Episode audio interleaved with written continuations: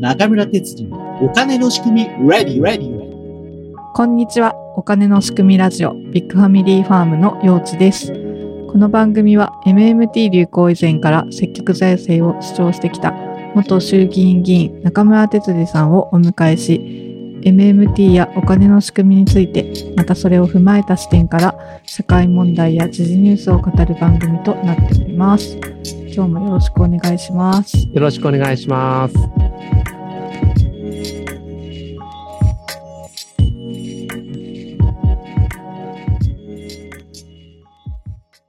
今日のテーマは、これからの時代の働き方、雇用と経営の関係ということで、最近中村先生は経営の勉強というか、興味がそちらに向いているようで、ええ、この前の 基礎勉強会もね、経営のお話だったんですけど、はい。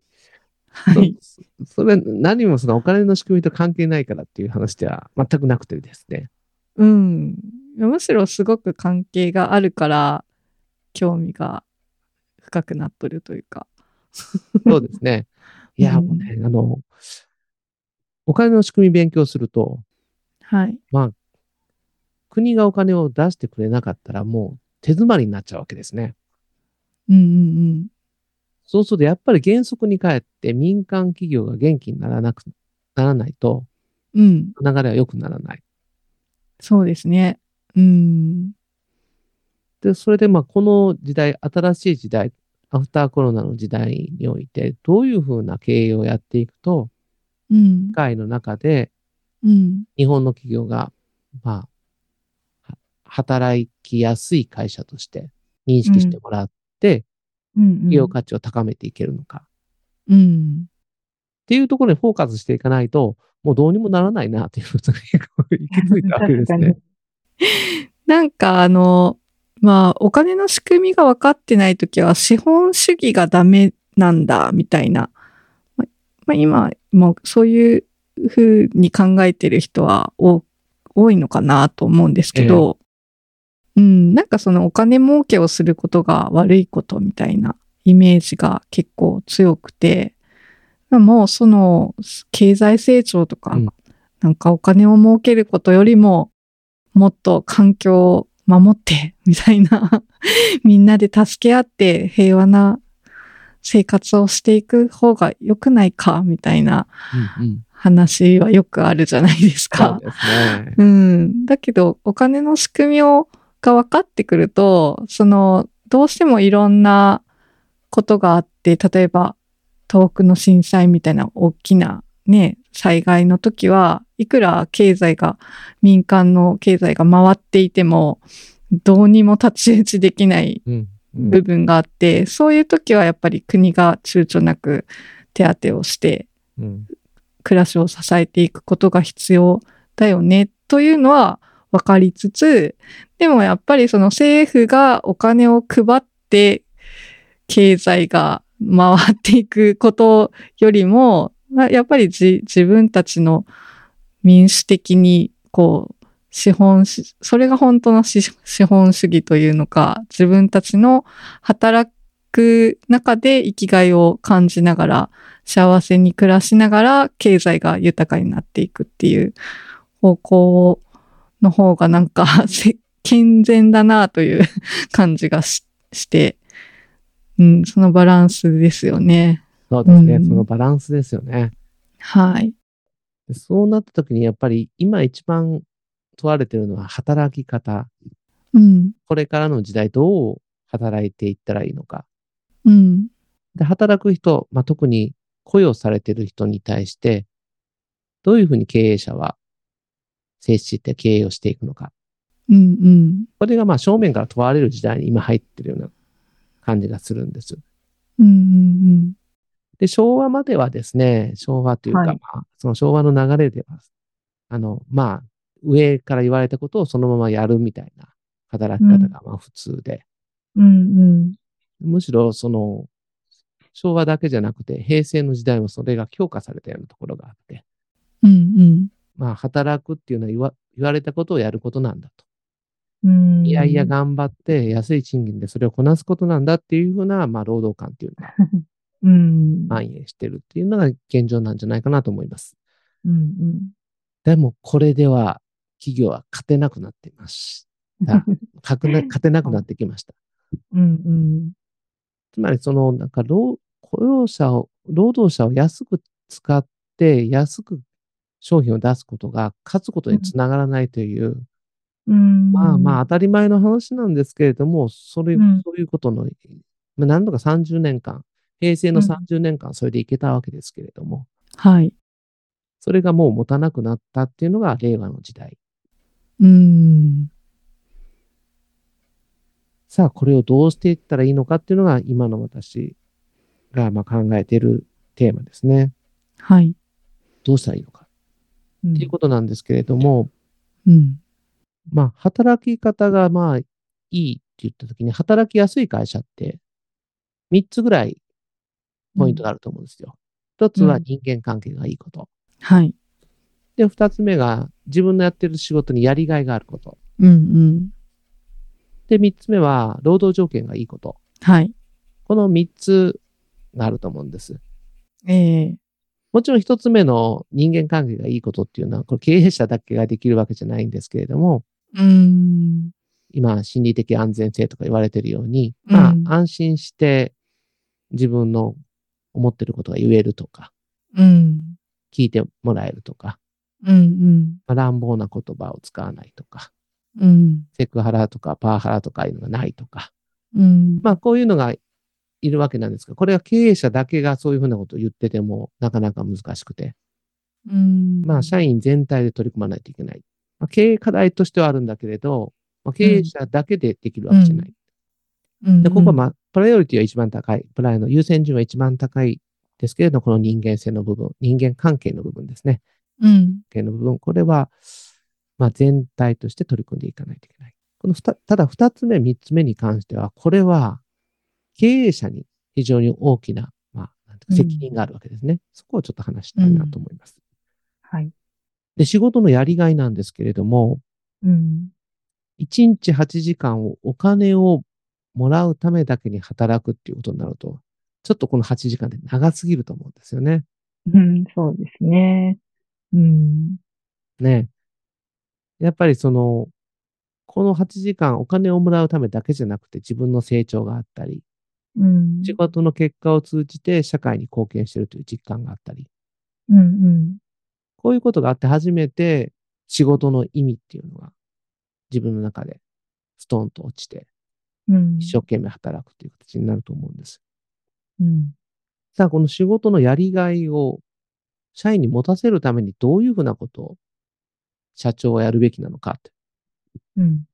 で、ここが結構ね、あの、はっきりしてない会社が多いですね。うん。で何のために人は働くのかって言った時に私がよく例えにしてるのが A さんと B さんの話です。はい。 自分の子供に。A さんは、俺はな、お前たちを食わせるために、いやいや会社に行って仕事してんだと。っていう A さんと。うん。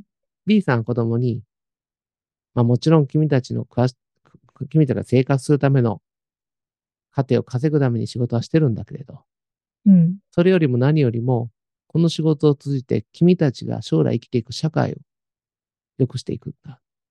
君たちの未来を作ろうと思って、毎日仕事をしてるんだ。うん。さあ、A さんと B さん、どっちが幸せでしょううんか、うん。そうですね。ということになると、もう答えは明らかで、B さんのような働き方みんながしたいわけじゃないですか。うん。でもそれを提供できるのは実は経営者の側で、うん。どういうふうな希望を与えるのか、社員に。うんそ。れは何を目指しているのかっていうことを示す。これはビジョンと言いますけれども、ビジョンを示すっていうことが非常に重要になってきます。うん。そうですね。このビジョンがはっきりしてない社長さんが多い。そうかも。うん。うん。この社長さんのビジョンが金儲けっていうことだったらもう、どうしようもないですからね。そうですね。あとは、親の会社をそのまま引き継いでとかになると、そうなりがちかもしれないですよね。ね、うんかもしれないですね。で、ここを再定義して自分はなぜこの事業をやってるのかっていうことを経営者が再定義して示すようになると、うん。このビジョンに自分も縛られるようになります。うんうん。で、その代わりに社員の思い、うん。人生をどう生きたいのかっていう思いと、この企業のビジョンが合ってくると、うん。方向性が揃ってきますので、うんうん。いわゆる一万円の経営ができるようになると。そうですね。で何よりが一番いいかっていうと、顧客に対する仕事の結果の意味が変わってきます。変わるでしょうね、それはね。 ビジョンがある会社とない会社では。ううんん。仕事のクオリティが上がりますので、確実にですね、はい。値段を上げていけるようになるわけですね。ああ、なるほど。付加価値が高くなりますよね。そこの会社に頼んだ方が仕事が綺麗だったり、あの、思った以上のものが 返ってきたりっていうことになるから、いくら、もうちょっと出してもお、お宅に頼みたいですみたいになってきますよね。うん。そもそも自分たちが発注する側、あの注文を出す側がですね、うん。自分たちはこういうものが欲しいんだけれど、自分たちが言語化できてないうんうんものもも含めてですね、先はい回りして提案をして、そのものを作ってくることができたら、うんうん。うん。これは値段に変え難い価値になりますよね。そうですよね。その働きがいのところのビジョンっていうのは、ここの価値に直結してきます。うんだからこれは、社長の仕事になってまいります。うん。なるほど。うん。だからここが一番まあ重要ですね。うん。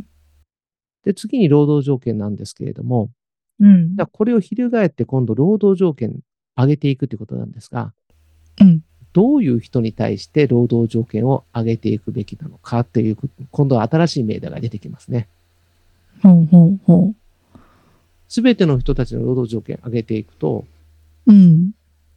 不平等、結果の不平等っていうのは出てきますね。うん同じ時間働いてるだけなんだけれど、一つの人はやる気がない。うん。一つの人はやる気があって、か結果を出してる。うん。それは差をつけないと平等ではないですね。うん。さあ、どういう人の労働条件を上げていくべきなのか。うん。労働条件を上げるべきでない人っていうのもいるわけです。うん。そうしないと労働条件を上げていくことに対して自分の労労働の価値を高めようというインセンティブ、動機づけにならないので、すよね。みんな平等に。上がるんだったらやらなくていいかなってなりますもんね。うん。でここの考え方のポイント、うん。社長がどういうふうにして伝えるか、うこんこ非常に今問題というか課題になってます。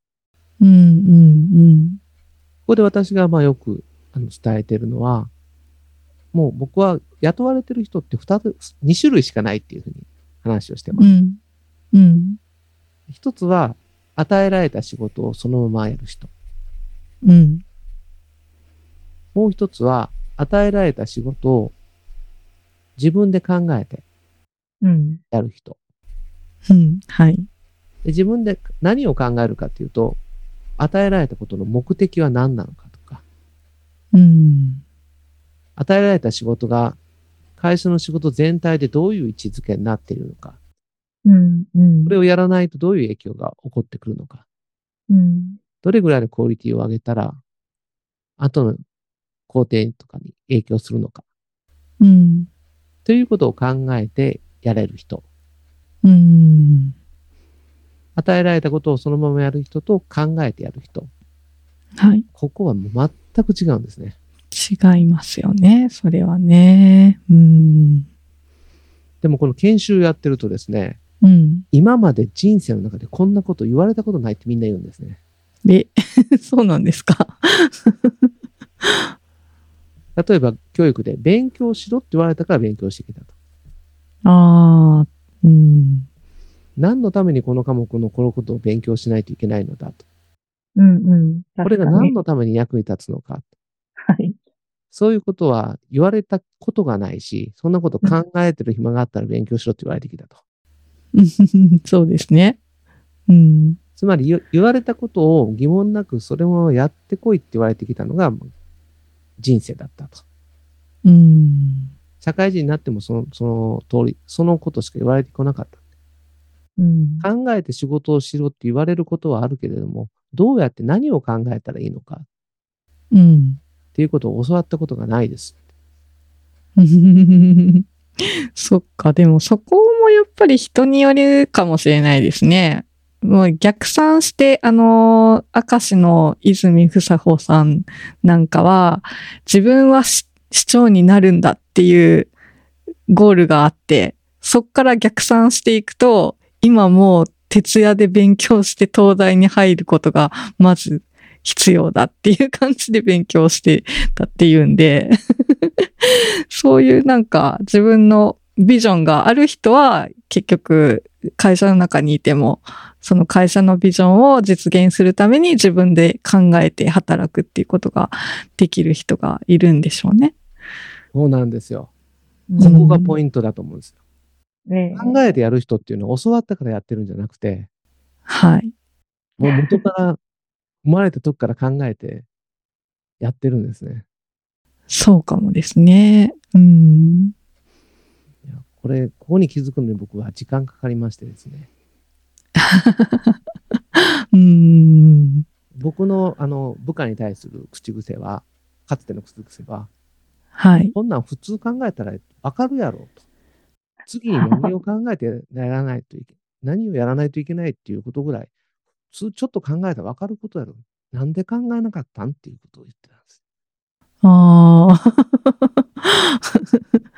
うん。考えるっていうことが習い性になってない人、習慣になってない人にとっては、何を言われてるのかわからんっていう話だったんですね。